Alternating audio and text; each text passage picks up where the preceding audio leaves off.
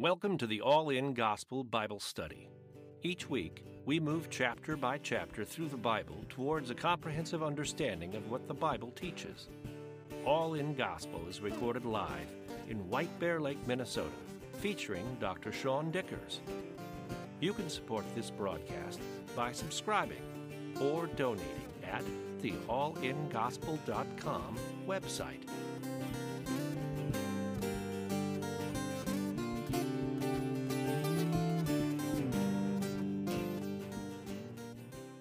We're in Mark chapter 1, and we're going to pick up in verse 21 and try to finish the chapter today.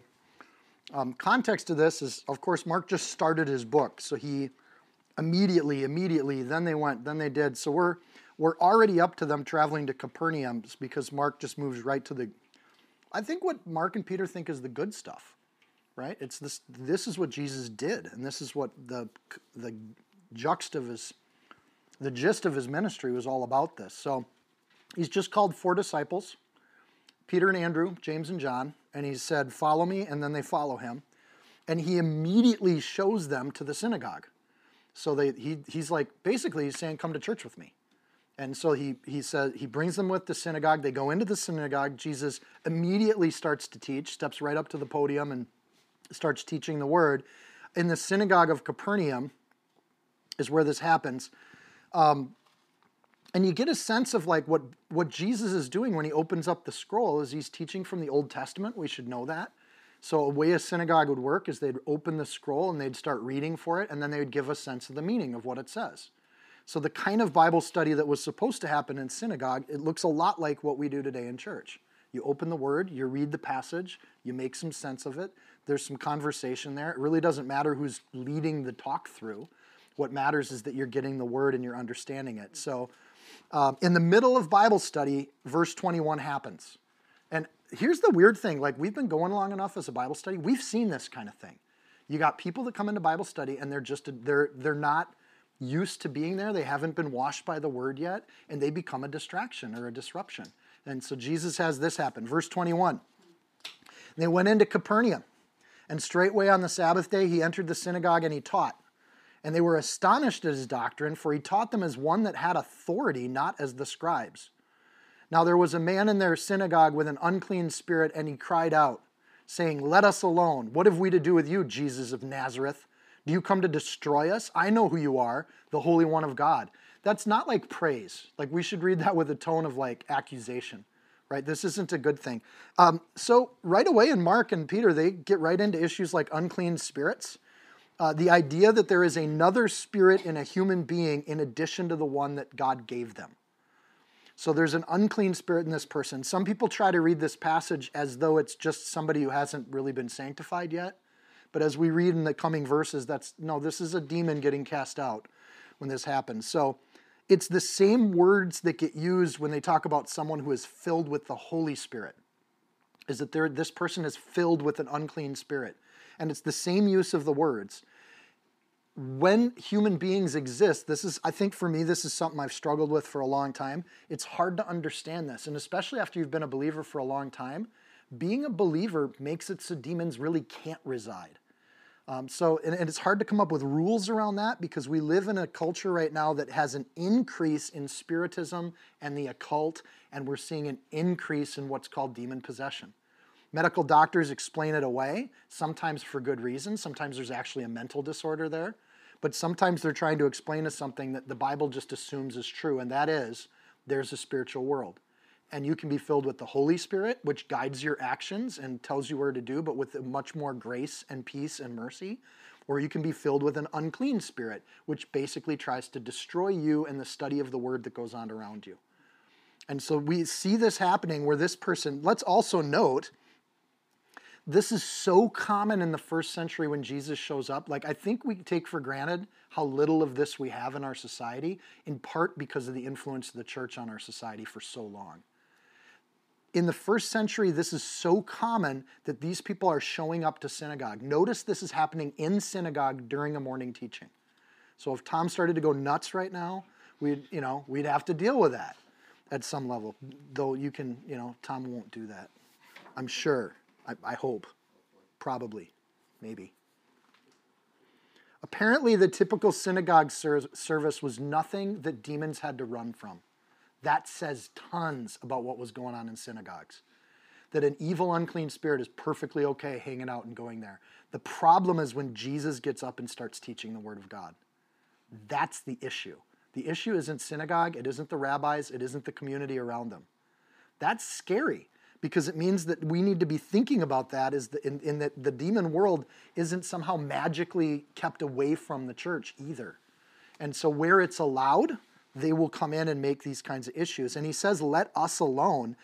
The, the use of the plural there could either be the person that's there and the unclean spirit, or later on we're going to see that there's multiple unclean spirits in somebody. But it could also be that this unclean spirit is trying to speak for the congregation in verse 24. Leave us alone. Like Jesus comes in, he steps up to the podium, he starts teaching, and they're like, Leave us alone because we're perfectly happy with how we do synagogue. And we don't want anybody coming in thinking they can change it.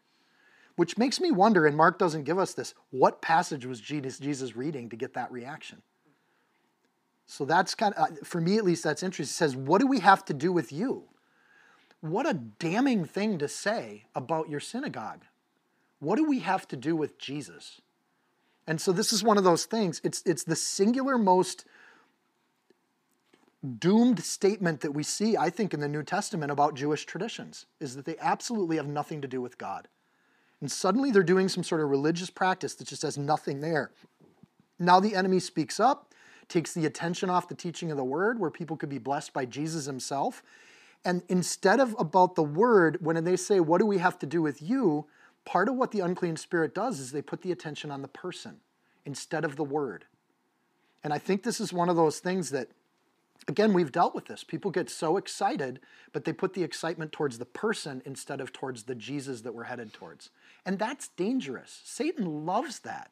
He loves when we get our faith and our growth from a person instead of from God Himself. So any teacher should be pointing people to Jesus through the Word of God, even Jesus when he gets up to talk. And then he says, Jesus in Nazareth. Well, this is given, if you look up at verse 1, we, it's true, but it's twisted too. Because when he speaks up in the middle of a Bible teaching and says it, obviously we know that being from Nazareth is not a plus in this world, it's a point of mockery. So even though the statement's true, I think demonically it's twisted because that's not his real title. It's his title in the flesh. Oh, he's just Jesus from Nazareth. And you throw the word just in front of it. But we know he's not Jesus from Nazareth. He's Jesus Christ, the Son of God. So he changes the title of, of what Mark gave him in verse 1. He says, Did you come to destroy us? Again, this is a mistake. He's placing an, uh, an intention on Jesus that has no cause. He's assuming that Jesus is there to destroy, but we know that Jesus is there to save. He's actually there to do quite the opposite. From a demonic perspective, are you here to destroy us demonic presences? And the answer, even to that, is no, he's just there to save the humans from you. The destruction is going to happen later. So, this idea of flipping this attitude. So, if this demon is trying to speak for the congregation right now, he's hearing Jesus' teaching and then he's framing Jesus as somebody that's trying to ruin people. But Jesus didn't come to ruin people, he came to save them. He hates the sin and the unclean presence, but he loves the human being. And this is where Christians say things like, we, we, we hate the sin, but we love the sinner and that, that we open that door. So when Jesus comes to heal, renew, and give life, the accusation, "Did you come to destroy us?" is the opposite of what Jesus is doing in that room at that time. So this is again, we look at this and how the, the, the unclean demonic world tends to twist and turn things. I think sometimes with the unclean spirit, they project onto God attitudes and dispositions that actually belong to them. In psychology, it's called projection. So you're looking at people and all you see is negative. And you've got this, this screen in front of your eyes where that's all you can see because that's all that's in your own heart. Surely everybody's like me. And so for this unclean spirit, we know about the demonic world that they come to seek, kill, and destroy. That is what they do. So when Jesus shows up, they assume that's what Jesus is there to do too, but they're projecting that onto him. And then he says, the Holy One of God. That's an interesting phrase. He proclaims this in part before Jesus is ready for that to happen. He wants to just go in and teach in a synagogue and get these four disciples up and running through the Word of God. So when the demon does that, he announces it around, and, and, and we see a few things about the demonic world. The de- demons know who Jesus is. Think of this when it comes to evangelism. They believe Jesus and what he says. They name him as holy. They call him good things, and they understand exactly what he's saying. So when you were talking to people that aren't believers, they're not following Christ, I think we get way too excited when people understand who Jesus is and what he did and even call him the Savior of the world. You can do all of those things and still be an unclean spirit. It's not if you believe Jesus is the Son of God, it's if you follow him as the Lord of your life. And they're very different things. The only thing separating a demon from a, a believer is that idea of following Jesus as our king. Demons don't do that. But we all, you know, in the spiritual world, they see things we don't in a spiritual world. The Bible assumes that spiritual world is real and that it's true. And here's my other condition, and I'm putting the condition last. There's a ton of Christians that get way too whacked out about this stuff. Honestly, is there a spiritual world? Yes. I know it every time I pray in my head without using my mouth. Like I recognize there's a spirit inside of me. I know you probably and likely have all of those things too. I think, therefore, I am. There is a spiritual presence to who I am. But this idea that we get excited about demonic possession and we build it up into something is fostered by the world through movies, through music, through different tools to just elevate this idea of a dark world that's out there. But Jesus says, He that's in us is stronger than he that's in the world. It's not something Christians should get all weirded out about. And, and I think Jesus' response in verse 25 points to that. Here's this unclean spirit that's damned and the only difference is that he's trying to train his four believers who are with him about cleansing, washing, and following. It's just things they don't do. So it's interesting that Mark puts this situation right up front immediately after he started to get followers. And what's Jesus trying to show him? And I think we're seeing Mark try to write that Jesus has authority in each of these situations. We believe in this sense, and, and, and in that we practice belief. Mark 16, 16, if you go to the end of the book, he that believes and is baptized shall be saved, but he that believes not shall be damned. So there is this idea that God is sifting and he's looking for those that are good and those that are bad. The fisherman's net picks up all the fish, and the fishermen take the good fish and throw it into the bountiful market, and they throw the bad fish back into the lake. And there's this process that happens. So the Spirit knows that the teaching of the word is going to change the hearts of the people in the room. The unclean spirit interrupts that and stops it. And here's what Jesus does. Verse 25 Jesus rebukes him, saying, Be quiet and come out of him. and when the unclean spirit had convulsed him and cried out with a loud voice, he came out of him. This is striking to readers in the first century because they had elaborate, elaborate ritual around exorcism. And Jesus skips the whole thing and just, well, first of all, be quiet is an emphatic. Um, I love that part. I just love that Jesus basically says, shut up, right? You're going to interrupt the teaching of the word? Shut up. What are you doing? Who do you think you are to interrupt this? Like, this is God's holy word. We're reading it. This is a sacred time. Synagogue, they would talk about it afterwards. So you'd have that. And this isn't just, and I don't mean to pick on because we've had people that do that. This isn't just being new to the congregation.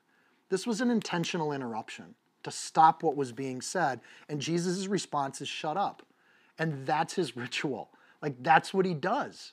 It's simple, it's easy. There's nothing weird and wacky. There's no salts, there's no holy water, there's no magic robes, magic crosses, none of that stuff. Just shut up, get out of here. When godly people recognize an unclean spirit, we can, with power, ask them to not interrupt the teaching of God's word. Oh, that's so legalistic. Uh huh. That's what demons say. This is the teaching of God's word. We're going to do it. And it's kind of, it's not just serious business, it's sacred business. And it brings joy to our heart. It feeds us and it renews us. So no spirit gets to interrupt that or pollute the air with the twisted words that come out of this thing's mouth. And that's the hard part. The occult tells people to seek out spirits and talk to them. The Bible says we don't do that. We don't seek them out. We don't try to talk to grandma because it's not grandma that's talking anymore. But she knew things that only my grandma would know. Uh huh, there's a spiritual world and there's other beings in that room besides just you and your grandma. Of course they're doing that. They're trying to distract you. They're trying to make you think that there's something mystical out there that will fill some void for you. Jesus just says, shut up, be quiet, and come out of him. again, saving the person, getting rid of the spirit. Um, I, I have to make this comparison because I think it's beautiful the way that Tolkien writes this for Gandalf. He's dealing with Grima Wormtongue, and Grima Wormtongue interrupts him and ah, blah, blah, blah, blah, and starts just saying the vile stuff that comes out of his mouth. Gandalf recognizes who it is, and, and when he speaks, listen to what he says Be silent. Keep your forked tongue behind your teeth. I didn't pass through fire and death to be bandied crooked words with a witless worm. It's great writing. It's coming straight from this passage from Jesus. Shut up. I don't have to listen to you. I'm done hearing that at this point. I just, the need to be holy and not banter with worms is a distinct right of believers, and we should be perfectly okay with that. We don't do business with unclean spirits. We don't try to convince them or turn them. We just get them to be quiet. Here's application number one, uh, just to throw in some application. I'm not obligated, I read a lot, but I am not obligated to read, understand, or be exposed to sick thinking and sick intellectualism. I'm not. So, well, you have to understand what they think before you can critique it. No, if it defies the Word of God, I don't need to understand it. I can just walk away. Be quiet, you witless worm. And then application number two, I'm not in, engaged or I'm not I'm not obligated to engage with people that are clearly filled with an unclean spirit. Well, how are you going to share the gospel with them? As soon as that spirit's gone and there's a, a soul that wants to be healed, I, we're ready to talk. But first, that spirit's got to go. That resistance to God's will has to disappear. So I can pray for that person, or as Jesus says, come out of him. I can actually command that thing to be gone that takes a lot of guts because you got to, if you're to speak for the words of God and tell the Spirit to get out, you better have your heart in order. You better be washed and cleansed. You better be in the Word. Pharisees try to do exorcisms in the first century, and they're, they're largely fruitless activities. And I think Satan just loves it. Why don't you get more elaborate? Why don't you, why don't you pour more water on it and see what happens? Why don't you shout louder to your gods? This is the mockery of Elijah that we're going to get to tonight right? And there's this idea of, of I think the enemy loves it when empty souls try to conduct holy ceremonies. And you have these, these exorcisms. I think Hollywood loves to take these ceremonies and make them as elaborate as possible and put them on screen because it makes believers look ridiculous. Yet it's not truth to how, what we see in the Bible. This exorcism is all of a guy trying to teach the word, and somebody speaks up and he just says, Shut up, get out of him. That's it. So I love this. Guzik notes a Josephus passage that outlines a Jewish exorcism, and I think it's worth our time to look at this. I'm going to read what a Jewish exorcism sounds like. As the readers of Mark in the first century would have known, this is what they do when there's a demon. So compare this to Jesus. So he puts, he puts to the nose of the possessed man a ring, which had under it the seal of one of the roots prescribed by Solomon. And then the man would smell it, and it would draw the demon through his nostrils. And when the man fell down, adjured the demon to never come back into him, speaking Solomon's name and reciting the incantations which he had composed. Then, wishing to convince the bystanders to prove to them that he had this power, Eleazar placed a cup or food basin of water a little way off and commanded the demon to go out of the man and, and then overturn the barrel of water to make known to all spectators that the demon had left the man. Jesus just says, Be quiet, come out of him. That's it. It's very simple. The people with the power of God don't have to be showy, they don't have to show it off, they don't have to pray big, elaborate prayers. There's no need for any of that. If the power of God's with you, it happens like that. And again, I don't think it's an accident that we're doing Elijah tonight. Like he's sitting there on his altar, mocking the eight what 850 priests of Baal, and he's like, "Why don't you yell louder? Why don't you do more stuff? go ahead, like do whatever you got to do." And he's just chilling all day from morning breakfast to evening supper. He's sitting there just hanging out, watching the futile attempts of humans to try to convince themselves that they have some sort of spiritual power that they just don't have. And then Elijah does a one sentence prayer and the altar just explodes in fire because it's not Elijah doing it. And this is the thing Peter does a healing and they start to worship Peter, and he's like, I'm just a guy. I'm just like you. This is the power of God you're seeing. And when godly people do these things, all the attention doesn't go to the large bookish knowledge of elaborate rituals. And did you catch that there was an incantation in that? It doesn't the attention doesn't go on the person doing the activity. The attention in a real miracle of God goes to the God that does the miracle. It doesn't go to the human being. So this exorcism, I think Mark's trying to show Jesus' power, his authority over the spiritual world, how empty the human rituals are of that day, and don't forget he's training these four disciples. This is what this looks like. So he's showing them how to fight their battles, and I just like that. We, I like that song too, but Ephesians 6:12 We wrestle not against flesh and blood but against principalities and powers against the rulers of the darkness of this world against spiritual wickedness in high places. We do battle in a way that the world simply doesn't understand.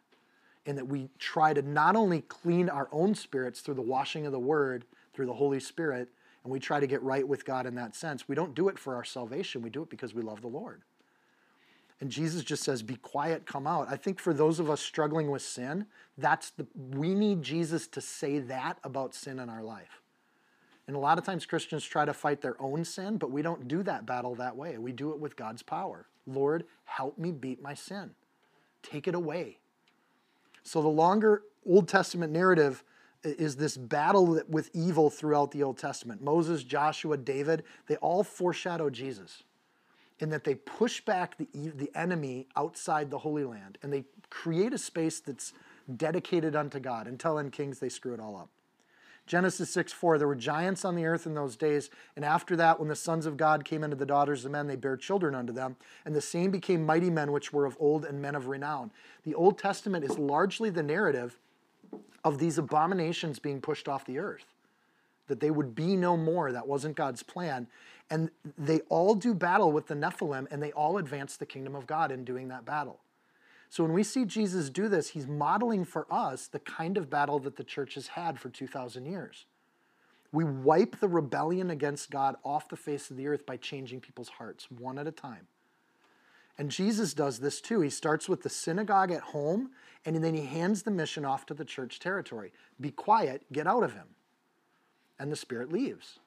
And I and I and again, I think it's an amazing miracle of God that we don't walk around and see demon possessed people down on the street corner all the time. Yet that's coming back in a post-Christian society. So it is one of the things that Christians do push back the darkness. And I think that's wonderful.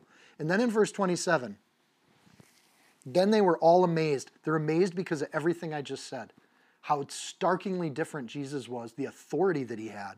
So that they questioned among themselves, saying, What is this? What new doctrine is this? For with authority he commands even unclean spirits, and they obey him. And immediately his fame spread throughout all the region of Galilee, like instant popularity for Jesus. And we're going to see a pattern with Jesus. He gets the crowds, and then he leaves the crowds. This is the opposite of a marketing campaign. Mark points out that Jesus was known almost immediately and instantly. This is still chapter one. That everyone knew who Jesus was, that God moves in public and his fame spread is what he says. The idea there is that is exactly how we would do it. Literally everyone knows who Jesus is. You've either heard of him or you've heard about him or you've seen him do his thing. And it spreads. It's spreading in this region of the world, again, is at a crossroads of the ancient world. This word of Jesus would have spread all over to Asia, Africa, Europe. Anyone traveling through here would have seen or heard of this guy. It's like when you're traveling on a road trip and you see the sign to stop at Walmart and you see it again and again and again, travelers would be coming into Capernaum going, if you do anything, you got to go hear this Jesus guy teach and watch him do his thing. So that word getting out or the fame spreading would have been something that would have been like what travelers told each other along the road. The word amazed there, thambeo in the, in the Greek, is to be astonished or terrified. So it is scary when God's power is fully revealed. I think because we have so little power and the force of God's power sends the people to ask Moses to be their mediator because they couldn't handle the force of it. It's like being too close to a fire. You can feel your facial hairs starting to singe up, and you get yourself away and you get yourself back. So, this amazed idea is they got a little too close to the power of God with this one. They could feel it. They were terrified or amazed, astonished, jaw dropping power when he says, Be quiet, get out of him. There's a force to that and it happens instantly and everyone in the room can just recognize the authority again what they're amazed by is the authority but look at how they frame it and this is part of just understanding what is this not who is this what is this Like it was something more than a person there. What new doctrine is this? Like he's teaching out of the word, and suddenly they're all falling asleep in synagogue, and then that happens, and they're like, okay, what is going on here? And how does he do that? And our rabbis and Pharisees have to do all this other ornate stuff. And then for what authority he commands the unclean spirits? It was the power of the authority that happens. Some of them later on, in, in, and, I, and I should have looked this one up, they accused Jesus of being one of the evil spirits. And Jesus is like, what house divided it against itself as stand? If I'm an evil spirit person, how could, why would I cast out my own people? That doesn't make any sense. But they had to try to make an understanding of this. Why is he so different from the Pharisees, yet so powerful at the same time? And the answer should be uh, obvious is stop following the Pharisees. They're making up their own stuff. Verse 28 And immediately his fame spread throughout all the region.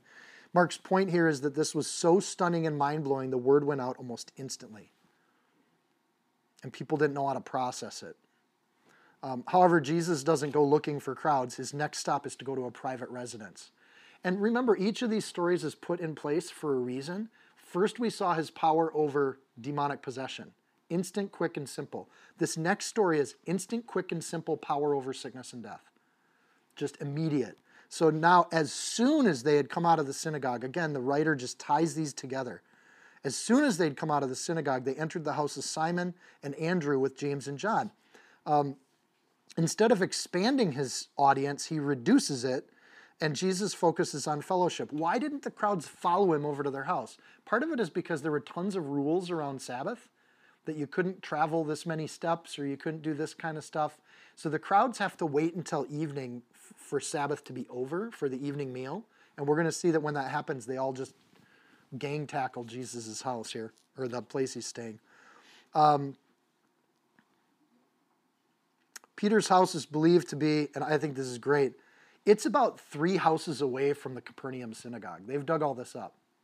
And so right now the synagogue in Capernaum was built on top of in, in the early Christian world. And the stones of the original synagogue are still underneath or foundational to that. But they believe Peter lived about three houses away or three doors down. And I don't know if that's where the band name comes from or not.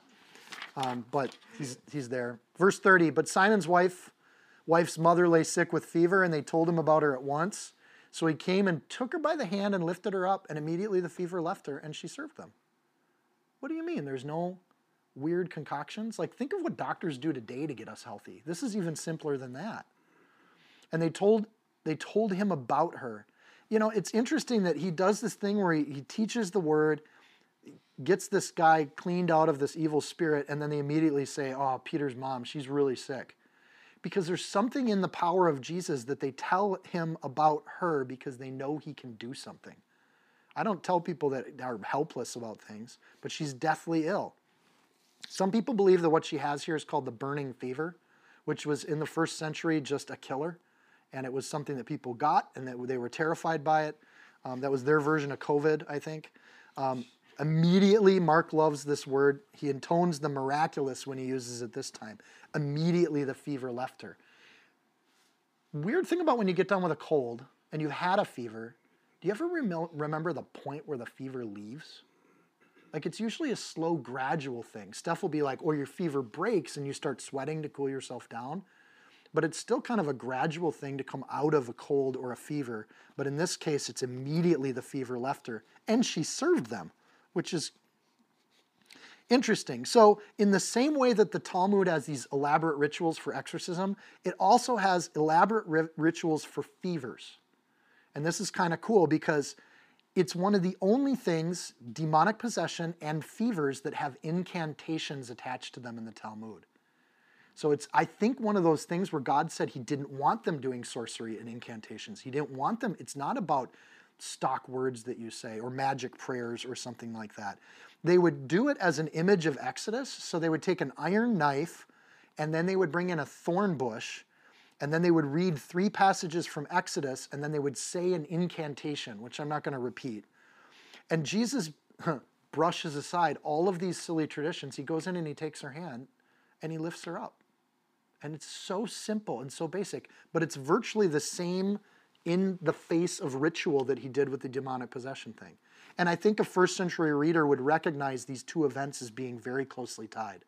Jesus took the most elaborate rituals that the Pharisees had, and he did these two things that, with such simplicity and power, that it defied or, or really sets him up against a, a new way of doing things. What doctrine is this? Right? How is this different from what the Pharisees teach? So you get this common thread, thread between the demon in verse 25 and in verse 30, 31 of bypassing the traditions. He takes her hand. This is different than what the demon possessed thing. He didn't touch him. The other thing is, you touch a sick person, and this is true today, people get worried about getting sick. And it actually can make you unclean to do this sort of thing. And we'll get to that with leprosy here in a second. Uh, there's no recorded words um, Luke says that when this happened, he rebuked the fever, but Mark leaves that out. I think because Mark's emphasizing how simple this all was. So she served them, and I, I there's such character in those words. It's just four words, but do you know people like this? Like if they're not dead, they're serving people. And it's just like this was my grandma, right? You'd walk into her house, she'd immediately start serving people that walked into her house. It was just this instant kind of thing. And the heart of service is so deep in Peter's mom, it's all they want to do, even after they just got over a fever. They're up and they're making things so people can be comfortable. It's not being able to host is probably worse for Peter's mom than dying of the fever. If you know people like this, right?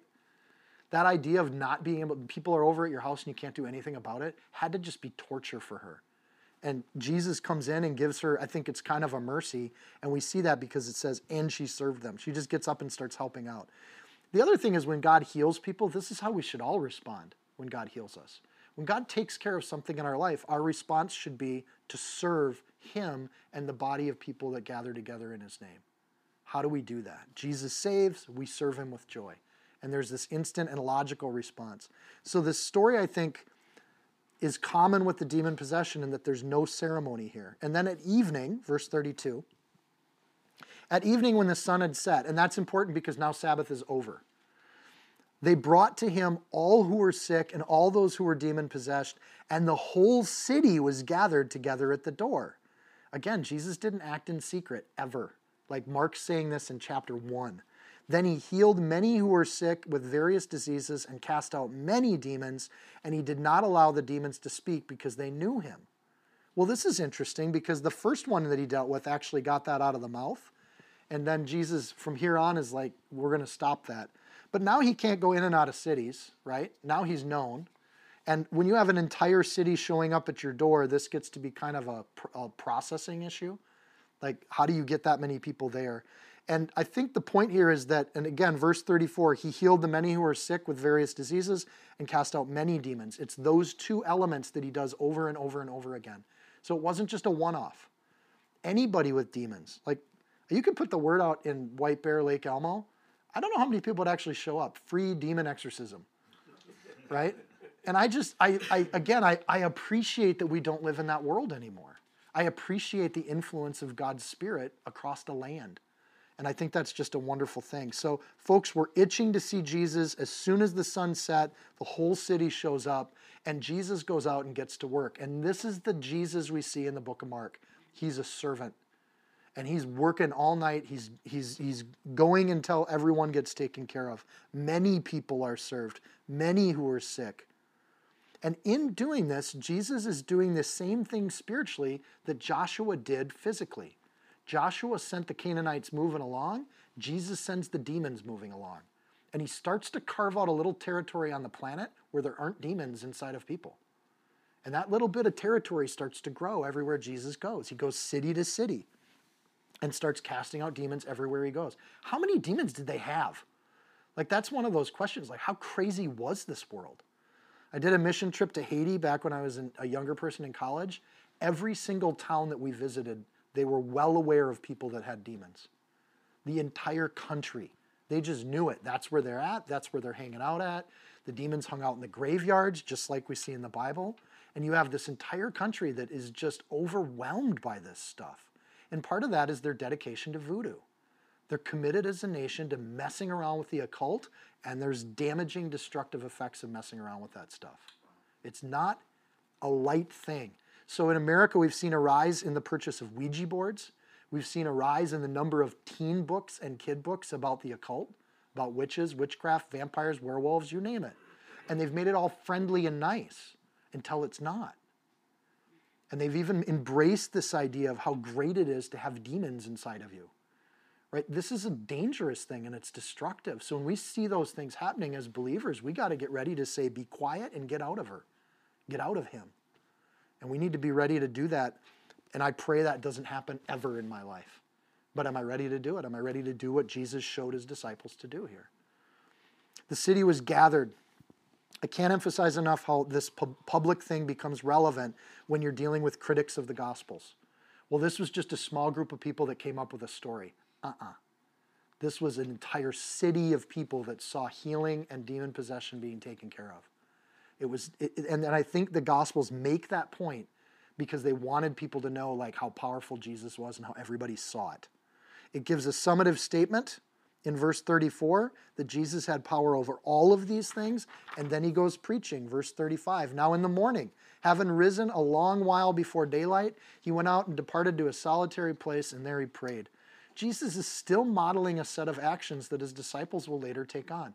So he's up all day after supper helping hundreds of people with demon possession and healing, and then he still gets up early in the morning to go pray with his God. I like just this is sweet. The prayer is highlighted. We don't get to know what Jesus prayed, but we get to know that he prayed and that he was a man of prayer, not out in front of everybody, but off on his own, finding a solitary place to get that time with God. And I got to say, as believers, the more we can mimic this and start our day in the presence of God, the healthier our, our life gets. And it's just, it's the way God wired our brains. If we want to do warfare against the evils of the world, prayer is the primary starting point to refresh and renew. Oh, I can't get up that early. Try it. See what happens. He does the most powerful thing in human form that he can do. The incarnate God prays. This is a conundrum if you think, well, isn't he just talking to himself?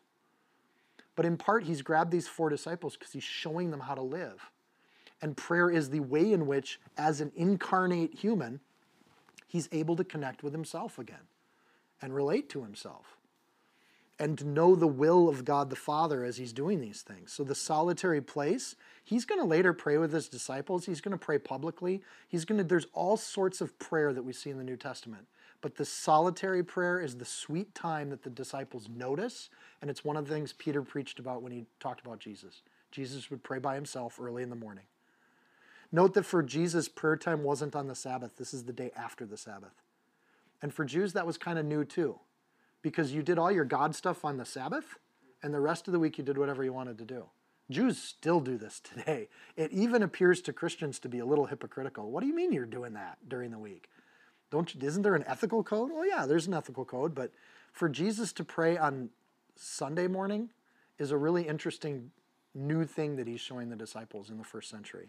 And he does it every day, and we get that implication this is just a regular thing for Jesus. Verse 36.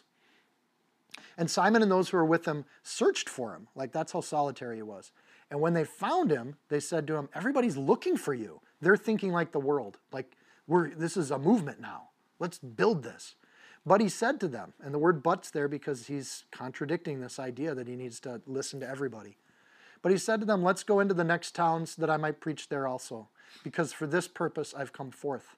And he was preaching in their synagogues throughout all Galilee and casting out demons. And the implication is also that he's healing people there too. So Jesus, instead of staying to enjoy the fame in Capernaum, starts going town to town to town to town to preach in their synagogues, heal people, and cast out demons. He's, he's making territory. He's reclaiming land. And this is the part of the gospel of Jesus then that we see in verse 1. Jesus is this character, and this is the stuff he did. He cast out demons, he healed people, and he prayed. And, and he taught his disciples and he trained them. And he preached. The emphasis on here is in the preaching. He preached there, and because for that purpose he's come. The, the goal of Jesus is to let people know that there's a new covenant. And so he preaches the good news everywhere he goes. Again, this is the Gospel of Mark, and he's showing us what the gospel looks like. Even a gospel that's focused on deeds, as Mark emphasizes, is understanding that the preaching was still at the focus of the ministry. You have to hear God's words for God's words to have an effect on you. Period. So Mark outlines the pattern of this earthly ministry preaching, casting out, healing, moving on to the next town. So then you get to this leper scene. And again, he's showing us power and authority. Lepers are distinct. Verse 40 Now a leper came to him, imploring him, kneeling down to him, and saying to him, If you're willing, make me clean. So as Jesus is doing all this stuff and he's gaining all this public recognition, there in every one of these towns was probably a little leper colony. People that had gotten leprosy. It was prevalent in the first century. There's still about uh, where's my number on this?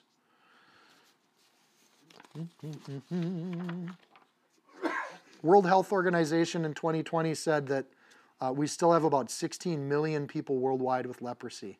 We get about 127,000 cases new every year. So leprosy is still on the planet, but again, praise the Lord, we live in a country it's virtually extinct in America because it's been pushed back. And leprosy is one of the things God came to deal with. So we see this kind of happening. Jesus is still modeling an action here as he does it.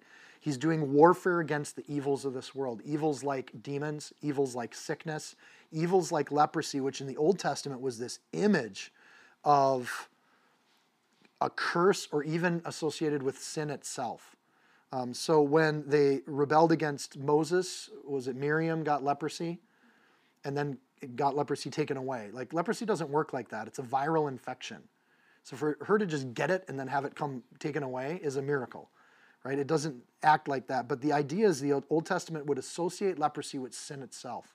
So even as Jesus takes care of all these horrible things on the earth, he also takes care of this thing that is sin itself the manifestation of sin because it corrupts people. It's a slow death. It takes about 15 years to die of leprosy. And the way you die of leprosy is that your neural endings stop working, so you can't feel your fingers and your feet and your toes. Blood flow doesn't go to them, and eventually they just fall off. So you watch yourself over 15 years going from little skin spots to having your digits fall off, and eventually your nose falls off and your eyes fall out and you die blind and you can't smell the roast beef anymore. So you just, it's a horrible way to die. It takes away all the joys of life. so in the first century, they were obeying the law of Leviticus 13 and 14 to get the contagion outside the town. They would quarantine people with leprosy. But the simple quarantine of Leviticus has turned into something like a, that's much, much worse by the first century because now they ostracize these people. They're forced to yell, unclean, unclean, whenever they approach somebody. And if they don't do it, they could be stoned for doing that. So they have a social curse that goes along with the physical curse. And so in each of these towns Jesus is going into, the leprosies are probably at the point where they're thinking, well, he's here for all these other people, but he's not here for us. He can't fix leprosy. It's an unfixable thing, a lot like sin. Considered incurable, there's still a biblical account for what to do when you're cured of leprosy, which has never happened since it was given to the law of Moses. So here comes Jesus walking along with the only curing of leprosy in the history of the world being God's direct inter- intercession. The demons had been cast out by other people, people have gotten healed by, you know, God works in those ways. But when it comes to leprosy, nobody has cured leprosy. And so at this point, when this guy says, Make me clean, he actually is saying the right thing. If leprosy is an image of sin, he doesn't need to be made well, he needs to be made clean. And what he asks for is cleansing. It's interesting that the spirit in the demon possession story was called an unclean spirit. And here we have an unclean physical ailment. And it's about cleansing, not healing. That's a statement of faith. This leper believes Jesus can actually do it. Why would he believe that? because of the power and authority that he's shown in every other aspect of life. So he asks Jesus to do it. It's a great act of faith. Then Jesus moved with compassion, verse 41, stretched out his hand and touched him and said to him, I'm willing, be cleansed. And as soon as he had spoken, immediately the leprosy left him and he was cleansed. Mark spends time on this story, and I think the core of it is he touched him. You never touch a leper. If you touch a leper or a dead person, you're ceremonially unclean according to the law of Moses. You cannot be touched. So you're like, is Jesus breaking the law of Moses? And in touching the leper, does that make Jesus unclean? But with the word of God coming out of his mouth, he, he chooses to touch the leper here. And here's the thing When Jesus touches somebody's life, they are clean. So, in that sense, instead of Jesus getting corrupted, the power of God is so much stronger, it goes the other direction. The leper becomes clean. And this is what happens when we touch, when we come in contact with Jesus. He cleans us, in part because he makes us feel guilty as heck about all the stuff in our life that shouldn't be there. And so over time, we get rid of some of those things. And we're happier when we do. And in part because Jesus actually cleanses us, he changes our heart to not want those things anymore. So Mark points out immediately the leprosy left him. And I think that immediately there is because Jesus is actually the healer in that situation. And he says, I'm willing, be cleansed. So Jesus is talking to one man, but he's talking to everybody that sees this. And through the word, he's talking to us too. If Jesus touches our life, we can be cleansed. That's a hope and a promise. That's the good news. That's the gospel, verse 1. That this can actually happen. Verse 42 As soon as he had spoken, with a word, it instantly happens. So this is wonderful. And I think this is what the church has done. We have over time pushed back leprosy. And for all the doctor, the Christian doctors out there, this is part of their calling. Push back disease. Push back the, the, the hopelessness of demon possession. So when Christians step into society and start pushing back things like depression, anger, hate, chaos, anarchy, we're actually doing some of God's work. And this is a very Lutheran idea, right? That when we come in and influence our society for the better, we're actually doing things that God did. And this is in part where they get those ideas that we're active and we're committed. And I'm going to say on this point, I hope there's nobody that is in our fellowship that doesn't vote next week. I mean, honestly, that's all our government asks of us. And Jesus says, give to Caesar what's Caesar's and give to God what's God's. All our government asks us to do is vote. And again, again, we can get into politics if we want to, but if the church isn't voting, we're doing exactly what the demon wanted to happen in the synagogue. He wanted the word to stop going out. He wanted the good people of the world to shut up and be quiet, and Satan wins a huge battle when that happens. So, in this sense, when he speaks, when he says something, the forces of darkness and evil get pushed back. And Mark is showing that, us that through the through the demon possession, through the sickness, and here through leprosy, an image of sin itself. Even sin has to back up when Jesus is in the room. And I just, I think sometimes in the church we underestimate the power of God because we think too much about the battles the world wants to fight. The world wants us to get into it at work, wants to be upset about the news, and the Lord just tells us to draw close to Him. Come follow me. And in doing that, like these four disciples, we get to see all the other things be taken care of too. Sin, therefore, has met its match and it's not even close. And God's children, Christians, the church, we keep pushing back and claiming territory over all of these things. Oppression, terror, slavery has been reduced worldwide in the last 2,000 years. That's a good thing to get rid of. Sickness itself has massively lost ground over humanity in the last 2,000 years because Christians started making hospitals. They started to make universities so thought and reason would predominate superstition and chaos of thought. We developed more, better mathematics. We've developed better, better biology, better sciences. We've reduced overall theft around the world. You couldn't travel in the first century without worrying about somebody robbing you on the roads. Think of the place, the number of places on the earth where that's gone away. You can go from point A to point B and assume you're not going to be robbed. That's good. And that's part of the work of God's people overall, you know, and I'll, you know, why not? I'll just put my foot in it. Overall, the number of abortions are going down in America. That's good. That's amazing. And when those things are taken, Christians should celebrate as we're pushing back the evil in this world. We back up God's love for people when we show God's love for people. Overall, corruption in world governments. The more Christian the nation is, the less corruption you see in the government the less Christian the nation is, the more you see just rampant corruption, which steals from people and causes famine and hunger and poverty. So when you see a nation or nations around the world that do things more according to God's law, it benefits the people of that country. And here with Jesus pushing back leprosy, he's showing us there's nothing that can't be done with the power of God. And leprosy was this looming evil in the first century. And every town you went into, you saw that group of zombies outside the town in a leper colony. And by the time we look at this area today, there are barely any leper colonies left in Israel. and in America and in other nations around the world. In part because he, that we've now figured out how to treat this because science started to investigate how to fight diseases. But in the first century, they didn't understand what a germ was. So I just think this is great. And this is the first leper getting healed of hundreds of thousands that we've seen healed since this time. And Jesus starts that ministry in Mark chapter 1. So just a side note. I know that's fairly civic, but verse 43 and he strictly warned him and sent him away at once. This is the leper that Jesus is talking to. And he said to him, See that you say nothing to anyone, but go your way, show yourself to the priest, and offer your cleansing those things which Moses commanded as a testimony to them. Remember, there's a law, Leviticus chapter 14, that if you get healed of this unhealable thing, this is what you need to do.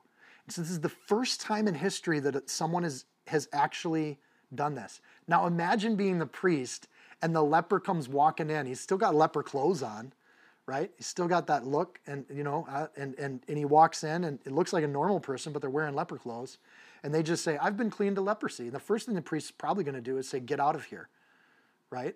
But look, no leprosy, and it's a visible thing that you can see. So. I think the priest would have to go back in and read it. Like if you if like somebody came in saying I need the cleansing ritual of being healed of leprosy, like nobody knows like Uh, if you're going through little rabbi school, they're like, we can skip chapter 14 of Leviticus because this never happens. So you don't really need to learn this ritual. But here these priests would be running back into the back room, pulling out Leviticus, finding that chapter in verse 14, going, what the heck do we do? But what this should say to them is God just showed up. And those priests should be knowing, okay, if leprosy just got healed, the, the cleansing ritual from leprosy involves no incantations. In the Old Testament, it involves cedar wood, scarlet, red, and hyssop, and clean water and blood. It's an image of, of, of the cross, if anything. Sin's been killed, and you go through all these elements of, of these things. Um, they'd never done this before, and those priests that are in that room probably are having a real moment when this guy walks in. So all of them would be thinking, who healed you and where are they? But Jesus commanded him not to say anything. He doesn't listen, verse 45. However, he went out and began to proclaim it freely and spread the matter so that Jesus could no longer openly enter the city, but was outside in deserted places, and they came to him from every direction. So, part of why Jesus didn't want to find popularity is he wanted to be able to go in and out of synagogues. But he couldn't do this because this person disobeyed, and, and so Jesus adjusted and did it differently. Perhaps the leper was just enthusiastic and wanted to share it with the world. And I think this is, I want to be really careful with this. Sometimes the over enthusiasm of the healed actually hurts the ministry of Jesus because you come across as nuts. And so I think this is one of those things. In disregarding Jesus, the man hurts the ministry instead of helping the ministry. But I wonder if in his heart he wanted to help the ministry. Everybody should know about Jesus. I just got healed of leprosy. I'm guessing he goes back to the leper colony and starts telling all of them about this too. You guys just have to have faith in the Lord. And the Lord's name is Jesus, and he's right over here. And so the unthoughtful enthusiasm, because this person felt justified to do it, that's self justifying actually was something that damages Jesus' ability to get in and out of large groups of people because those large groups of people have already made up their mind about Jesus before they meet him. And so it's just an interesting image of this person. You know, you feel for him a little bit because you're thinking your life is over, you're just going to rot away and die. And then this guy comes and instantly heals you. I would think everything in you selfishly would want to tell everybody about it and get to know it. He may have ran back home to his family and told them about it, but he definitely um, wakes up the priests that are there and and changes things. So Jesus is now out in the wilderness. When we get to chapter two, he's got the crowds coming out to him instead of him going to the the people. And so uh, Mark just keeps rolling with all this power of Jesus and authority that Jesus shows. And along the way, we get to see how his disciples learn these things about what's going on. Sometimes when we see healing and we see growth, the praise should go to God, not the person who made it happen. And, and God wants that glory and that praise and that sweet isolation of prayer in what Jesus commanded this guy to do. He should have just gone home and praised the Lord. And he should have found his prayer life immediately. But instead of his prayer life, he wants to go out and tell everybody. But the maturity wasn't there yet. And so it actually caused more problems than it solved. That said, Jesus will later tell his disciples to go out and tell the world. But there's a nuance to that because sometimes he tells people not to go out and tell everybody. And so what that says to me is I actually have to follow Jesus. There's no rule here. I speak when he tells me to speak, and I don't speak when I am told not to speak. And following Jesus helps the ministry of Jesus more than my own intention and will. That's a huge lesson, you guys. Like, that's 30 years of Christian life coming down to a sentence. It just never works when I do it with my plan. It always works when I do it with God's plan, even when it looks ridiculous to the world. It just keeps working. And my heart just keeps finding more and more joy at every one of the steps. How does that happen? How do you say to the leper, be cleansed, and you see cleansing in your own life, and you keep being blessed as you go through life at every step? Amen. Let's pray. Dear Lord, we thank you. We thank you for your word. We thank you that Mark and Peter sat down and, and got these stories worked out. We thank you for Mark and his service and his servant's heart to record the teachings of Peter and record the story from Peter's perspective. Lord, we just thank you so much that we get this lens.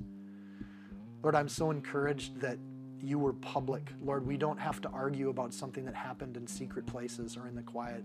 It happened in a place where everyone could see it. And Lord, the readers of Mark could have challenged it and contested it. We have just no record of that. That they saw it. They saw what Jesus did and how he did it. And we know that you, Lord, um, revealed yourself to this world. So here we are 2,000 years later. Lord, help us to serve you. Um, when we're sick, we give it to you. Um, Lord, when we are fighting the enemy and unclean spirits, Lord, we give that to you. Lord, even with the sin in our lives, we give that to you. Lord, help us to just be obedient followers, to get up and serve instead of go out and disobey. Help us to just bring that um, understanding to fullness in our lives. Lord, that it's so much more important that we serve you than even our own attitudes and dispositions or what anybody else is telling us to do. Lord, help us to be followers. Help, help us to, Lord, when you call, we say, um, I'm here, Lord. What, what can I do? And help us to do it with sincerity and humility and honesty. In Jesus' name, amen.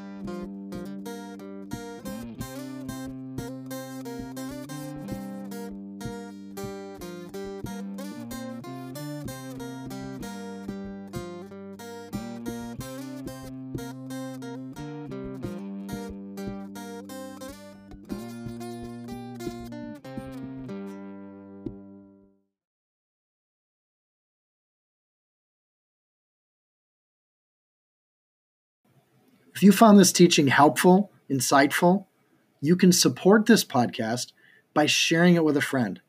Screenshot it, tag it, post it on your social media.